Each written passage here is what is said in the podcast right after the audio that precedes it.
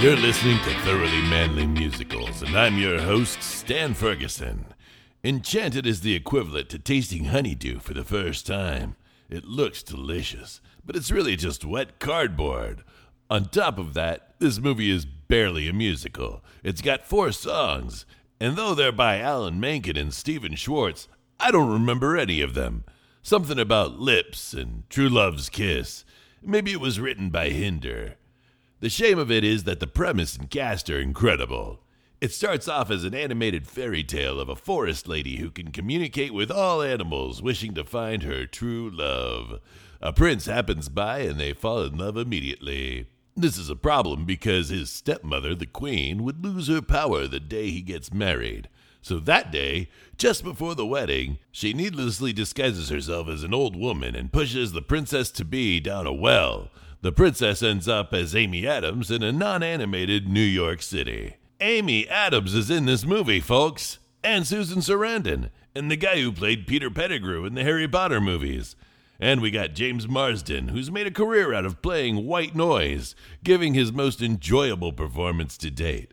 Finally, we have the lover boy himself, Patrick Dempsey, which is whatever. He's fine. I really liked him in some 80s comedies that are really shitty, but I was a stupid kid then, so I hope you'll forgive me.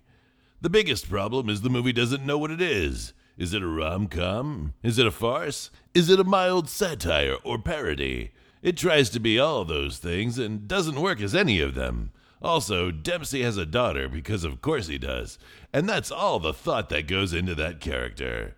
The best parts of the movie were James Marsden as the prince turned real person searching New York City with his henchman Nathaniel, the aforementioned Peter Pettigrew, who is secretly trying to sabotage the prince so he can do the dirty disco with Susan Sarandon's evil queen. These scenes are silly, farcical, and fun. They commit to the bit. There's even a C plot where Nathaniel watches soap operas and reads self help books and eventually realizes he's being manipulated by the queen because he secretly hates himself. This was good. Very good movie. This is what you should be doing.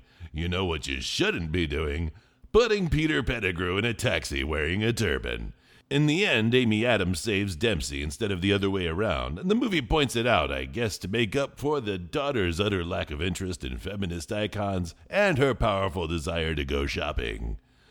All the jokes are aimed at kids, which, fine, it's a kids' movie, I guess, but why waste such a great idea? Ultimately, this movie reminded me of a TV show called The Charmings. Never heard of it? Yeah, that's probably Enchanted's fate as well.